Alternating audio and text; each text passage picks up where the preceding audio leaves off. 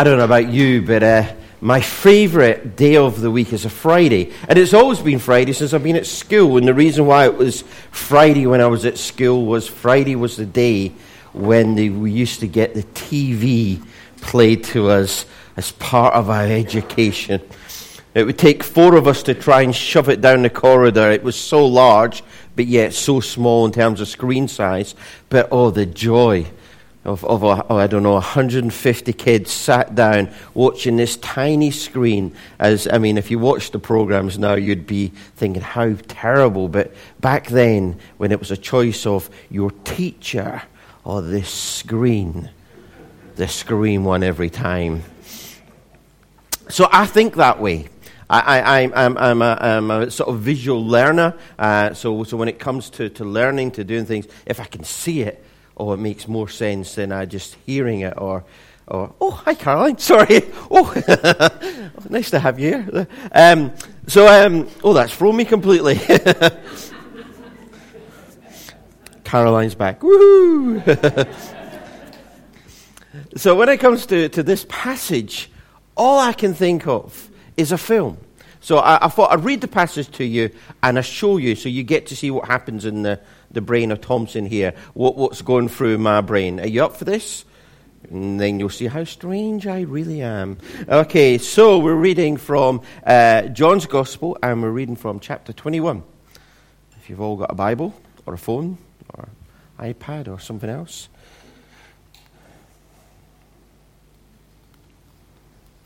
So it says this Afterward, Jesus appeared again to his disciples by the Sea of Galilee. It happened this way Simon Peter, Thomas, also known as Didymus, uh, Nathanael from the Cana in Galilee, the sons of Zebedee, and two other disciples were together. I'm going out to fish, Simon Peter told them. And they said, We'll go with you. So they went out and they got into a boat, but that night they caught nothing. Early in the morning, Jesus stood on the shore, but the disciples did not realize it was Jesus. He called out to them, Friends, haven't you any fish? No, they answered. He said, Throw your net on the right side of the boat, and you will find some. And when they did, they were unable to haul the net in because of a large number of fish. The disciple whom Jesus loved said to Peter, It is the Lord. And as soon as Simon Peter heard him say, It is the Lord, he wrapped his outer garment around him for he had taken it off, and jumped into the water. The other disciples followed in the boat, towing the net full of fish, for they were not far from the shore, about a hundred yards. When they landed, they saw a fire burning coals. There were fish on it and some bread. Jesus said to them, Bring some of the fish that you have caught. So Simon uh, Peter climbed back into the boat and dragged the net ashore. It was full of large fish, a 153. But even with so many, the net was not torn. Jesus said to them, Come and have breakfast. None of the disciples dared ask him, Who are you? They knew it was the Lord. Jesus came and took bread and gave it to them. And he did the same with the fish. This is, was now the third time Jesus appeared to his disciples after he was raised from the dead. When they had finished eating, Jesus said to Simon Peter, Simon, son of John, do you love me more than these? Yes, Lord, he said. You know that I love you. Jesus said, Then feed my lambs. Again he said, Simon, son of John, do you love me? He answered, Yes, Lord, you know that I love you. Jesus said, Take care of my sheep. The third time he said to him, Simon, son of John, do you love me? Peter was hurt because Jesus asked him a third time. Do you love me? He said. Lord, you know in all things you know that I love you. Jesus said, Feed my sheep. Very truly, I tell you, when you were younger, you dressed yourself and went where you wanted. But when you are old, you will be stretched out your hands, and someone else will dress you and lead you where you do not want to go. Jesus said to this to indicate the kind of death by which Peter would glorify God. Then he said to him, Follow me. Peter turned and saw that the disciple whom Jesus loved was following them. This is the one who had leaned back against Jesus at the supper and had said, Lord, who is going to betray you? When Peter saw him, he asked, Lord, what about him? Jesus answered, If I want him to re- remain alive until I return, what is that to you? You must follow me. Because of this, the rumor spread amongst the believers that the disciple would not die. But Jesus did not say that he would not die. He only said, if I, on, if I want him to remain alive until I return, what is that to you? This is the disciple who testifies these things, who wrote them down. We know that his testimony is true. Jesus did other things as well, and every one of them were written down. I suppose that even, even the whole world would not have enough room for the books that would be written. Oh, that's a long read, isn't it? Do, do, do, you get it? Do you see what I see? I just see this story of, of Jesus or John telling this story about their encounter with Jesus, and I feel, I feel the pain for some people. Watch this. The future is bright at Monsters Incorporated. I'm in this We're one. part I'm of in this your one. life. We power your car. We warm your home. We light your city. I'm Monsters Incorporated. Hey, look, Betty! Carefully matching every child to their ideal monster to produce superior screen, refined into clean, dependable energy. Every time you turn something on, Monsters Incorporated is there. I'm Monsters Incorporated. We know the challenge. The window of innocence is shrinking. Human kids are harder to scare. Of course, MI is prepared for the future with the top scarers, the best refineries, and research into new energy techniques. Ah! Okay, here I come. We're working for a better tomorrow. Today. We're Monsters Incorporated. We're MI, Monsters Incorporated. We scare because we care. Wasn't it good? What you don't see is how, um, how uh, Mike, the little guy, reacts after that because he rejoices that he made it into the advert, even though he was only in for a fraction of a second before the thing came over. This is the same as how I see this passage. John is writing a gospel that will be written, uh, read down through the centuries, thousands of years. People in churches will be reading this story and hear as we hear the story, John says, Well, there were seven of us, seven of us who went fishing that night. There was Peter, there was, was Thomas, there was Nathaniel, there was the sons of thunder, both James and, and myself, John. And he says, and, and two others. Imagine those two turning up to churches and going, That's me. I was one of the two. Sorry, that's just how my head works. But uh, just this thing that he, he, misses out on two characters, two people who, who imagine wanted to be part of the story, wanted to be part of the resurrection experience. And all he's put is, ah, was two other people in the boat as well. But what a story. What a story for these seven people who go out fishing all night and they catch nothing. In fact, if you read any story with Peter fishing, if Jesus doesn't give him permission, he catches nothing. He must be the worst fisherman I've ever heard of. You know what I mean? Every time, you catch anything? No, no, no, no. But whenever Jesus turns up, there seems to be this catch of fish. This is stated as the third appearance of Jesus to his disciples, but it's actually the fifth appearance. Because the first appearance was to Mary, um, when, when Jesus turned up and said, Mary, and she thought it was the gardener until he said her name, and she turns around and discovers it's Jesus. Two people on the road to Emmaus, they're walking and they're talking with this stranger all the way there. They have no idea who it is until they, they, they, they stop.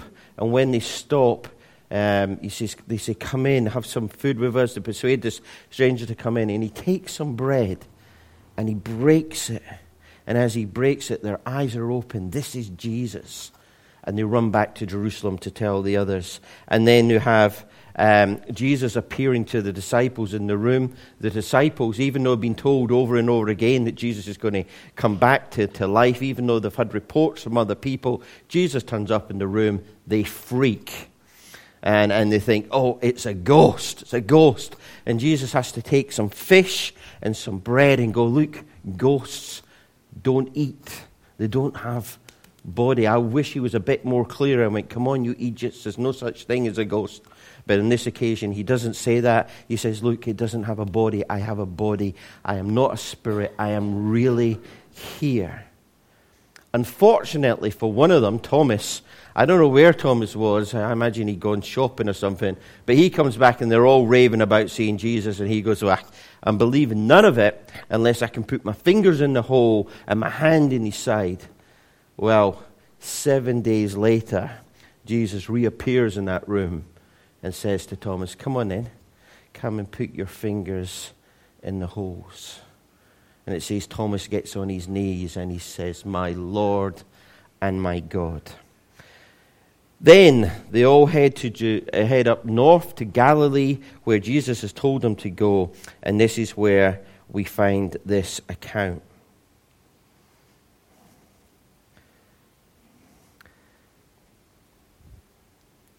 John wrote this account. Peter wrote an account with someone called Mark. We find the Gospel of Mark a little bit um, earlier in our Bibles. It was one of the first ones written. But something interesting is written in Mark that isn't written in the other three Gospels. Let me re- read it to you. This is uh, verse 6. It says, Don't be alarmed. This is the angel speaking to, to, to Mary. He says, Don't be alarmed. You're looking for Jesus of, Naz, uh, of Nazar, Nazarene, uh, who was crucified. He has risen. He is not here. See the place where they laid him. But go tell his, his disciples and Peter. He's going ahead of you into Galilee. There you will see him just as he told you. Tell his disciples and Peter his disciples and Peter. Why the and Peter? Well, I reckon he's out. He's no longer part of the gang. He's no longer in the crew. He's, he's been booted out. He messed up. He denied the Lord. And now, when the angel tells Mary, she says, Tell the disciples and Peter, meet me in Galilee. So, so, so, Peter's had these two experiences of, of meeting with Jesus, but they haven't satisfied his, his restoration into the group. He's met with them, but he's not been accepted as such. So what he says is where he says he stands up and he goes, I'm going fishing. I'm going fishing. I'm going back to what I used to do. I'm no longer a disciple, so what do I do? I fish. I'm going fishing. And that's when the others uh, come up and say, Well, we'll go fishing with you. Five appearances. And in those five appearances, there's something different about Jesus that no one recognizes him. Mary, no clue who Jesus was until he spoke. She was convinced that, that he was the gardener. Where have you put him? Tell me where, where the body is, and I'll go and collect it. And then Jesus says, Mary. And at that point, she realizes this isn't a gardener, this is Jesus. He looks different. The two on the road to Emmaus, they're walking with him for hours. You think if it was Jesus, they would have recognized him. They didn't recognize him until he broke bread.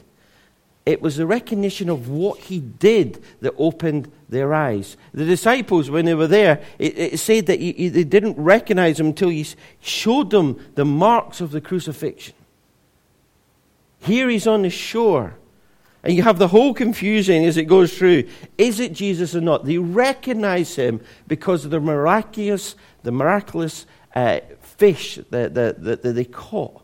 Without that, they had no recognition of who he was. And even there, it says no one dared ask, Who are you? Because he didn't look the same. And I love this. I love this because Jesus in our world needs to be recognized. Oh, gosh. There we go. Recognizing Jesus. We need to recognize him. Because, you know, you see, Jesus said, I'm going to send my spirit. The Holy Spirit comes and lives in us.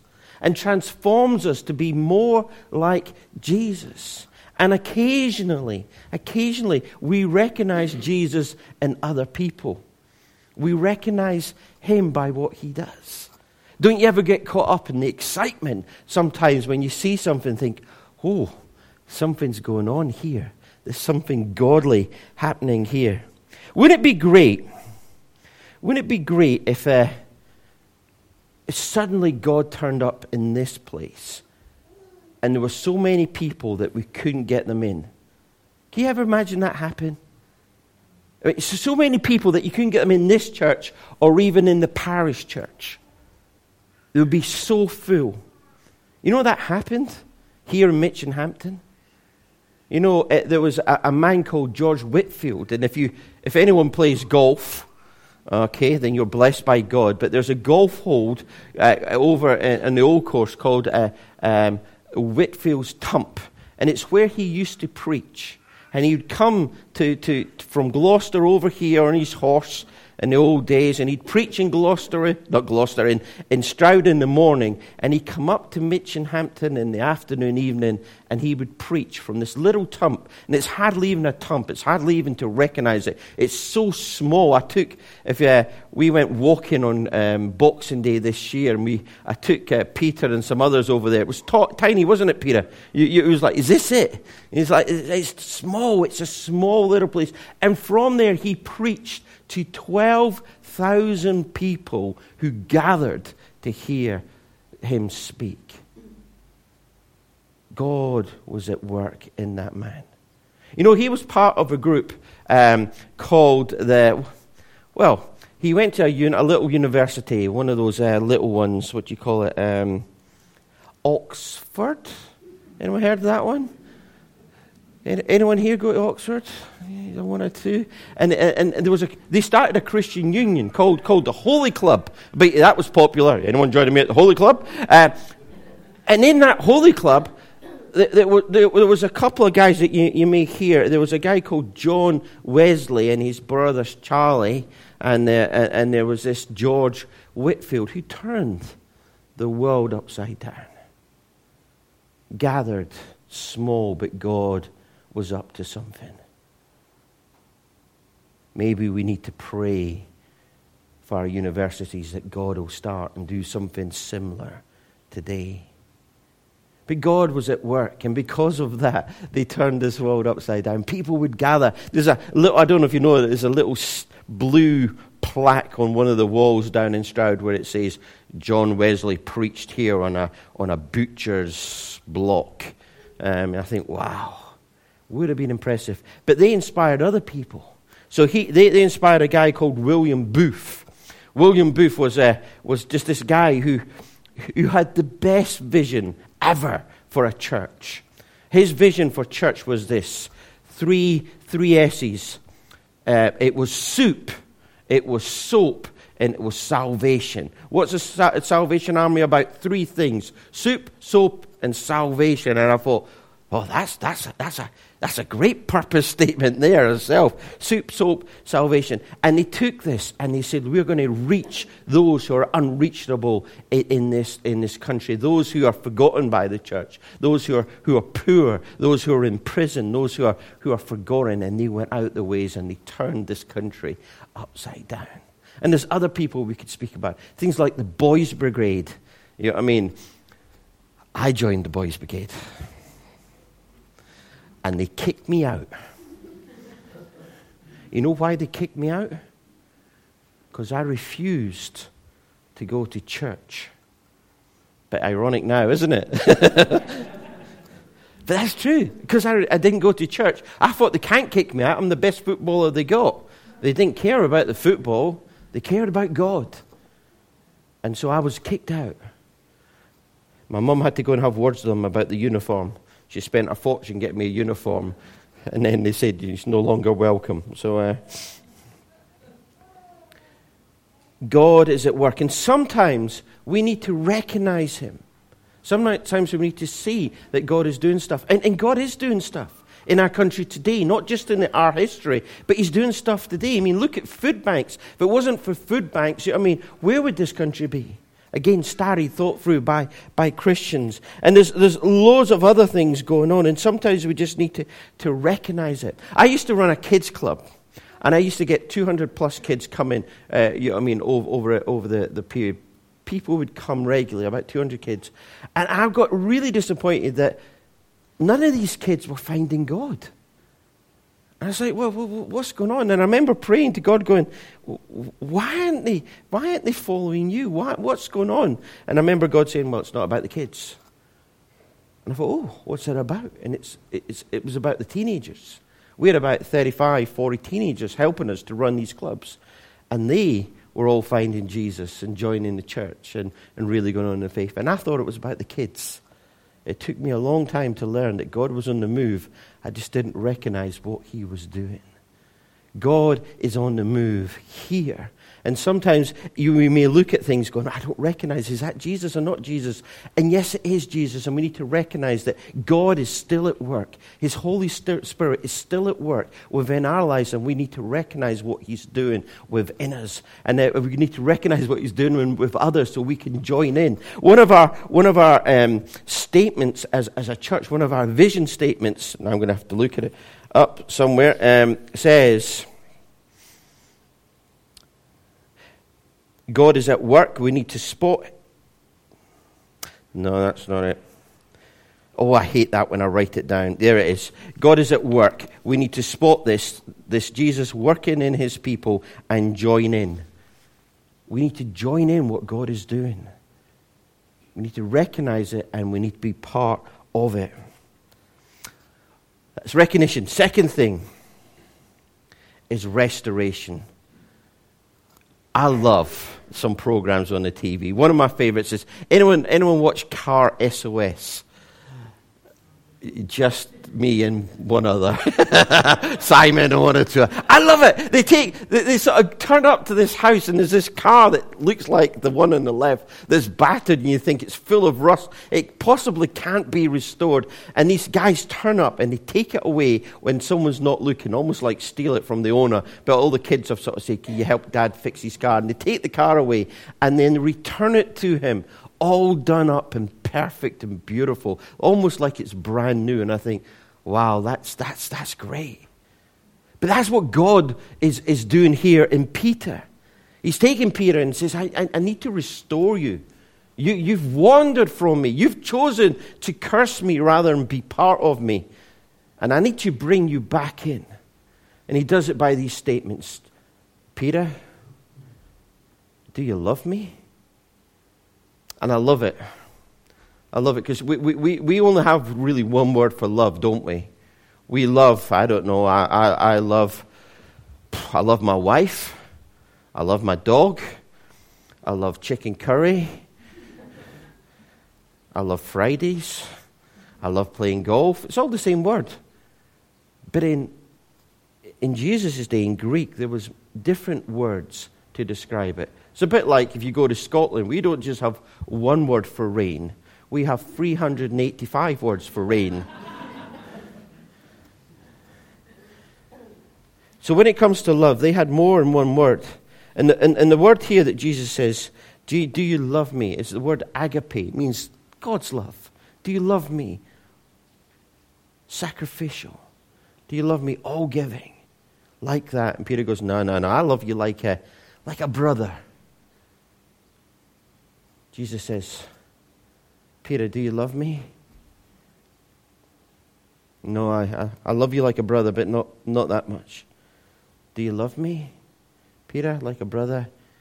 Yeah, I love you like that. You see, Peter didn't realize that what Jesus saw in him.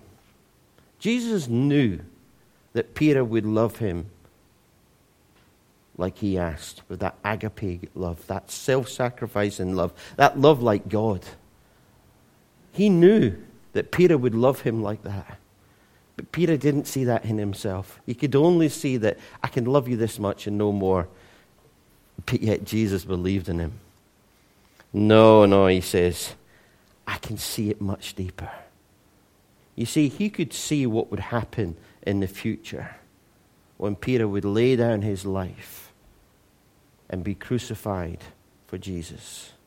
In fact, the tradition tells us that he was crucified upside down because he said he didn't feel worthy enough to die the same way that Jesus did. It says in the Bible that no greater, there's no greater love than a man who lays down his life for his friends.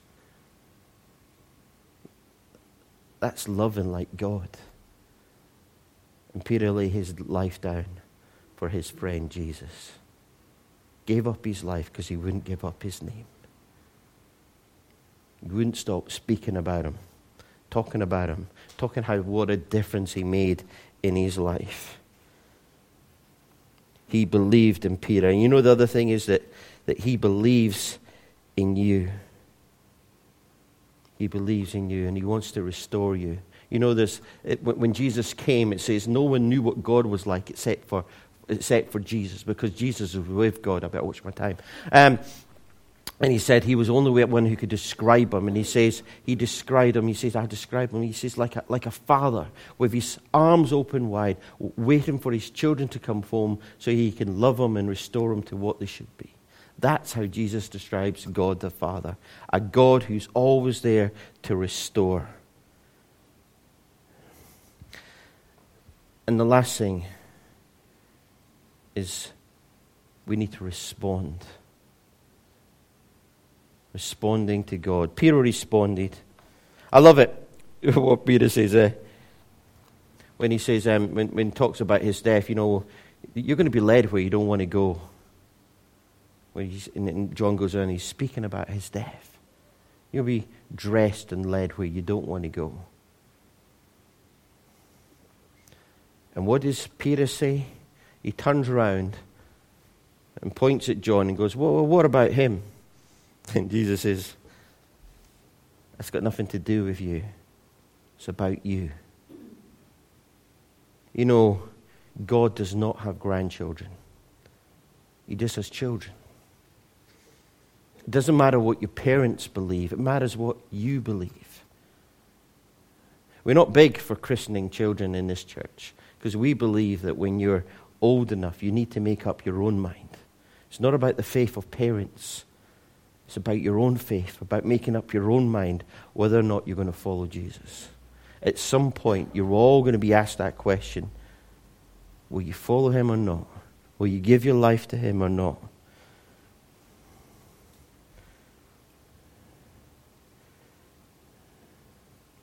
It's your choice your choice. And it's open to all. Every Christmas, it seems that my parents give my, my children checks.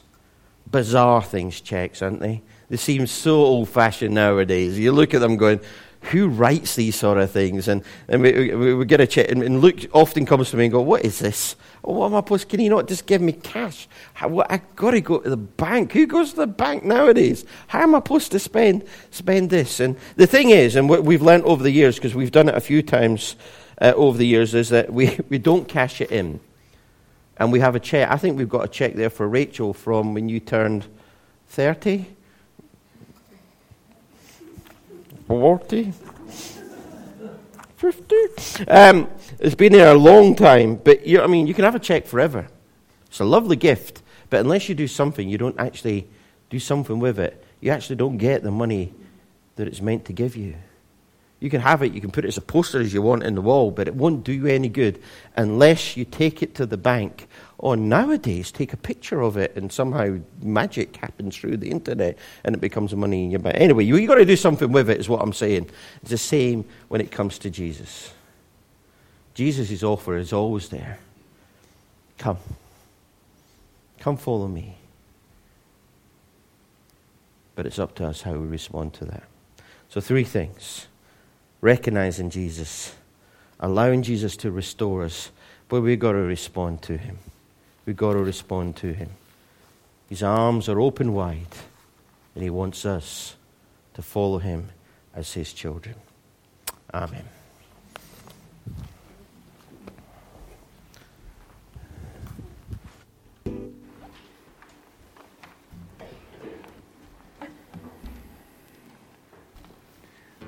We have an opportunity for response in song now. Um, and, and these are the, the, the two songs that Liz chose for, for following Steve and what he said. And I think they're, they're great songs to sing um, as we respond to, uh, to what God has done for us and continues to do for us.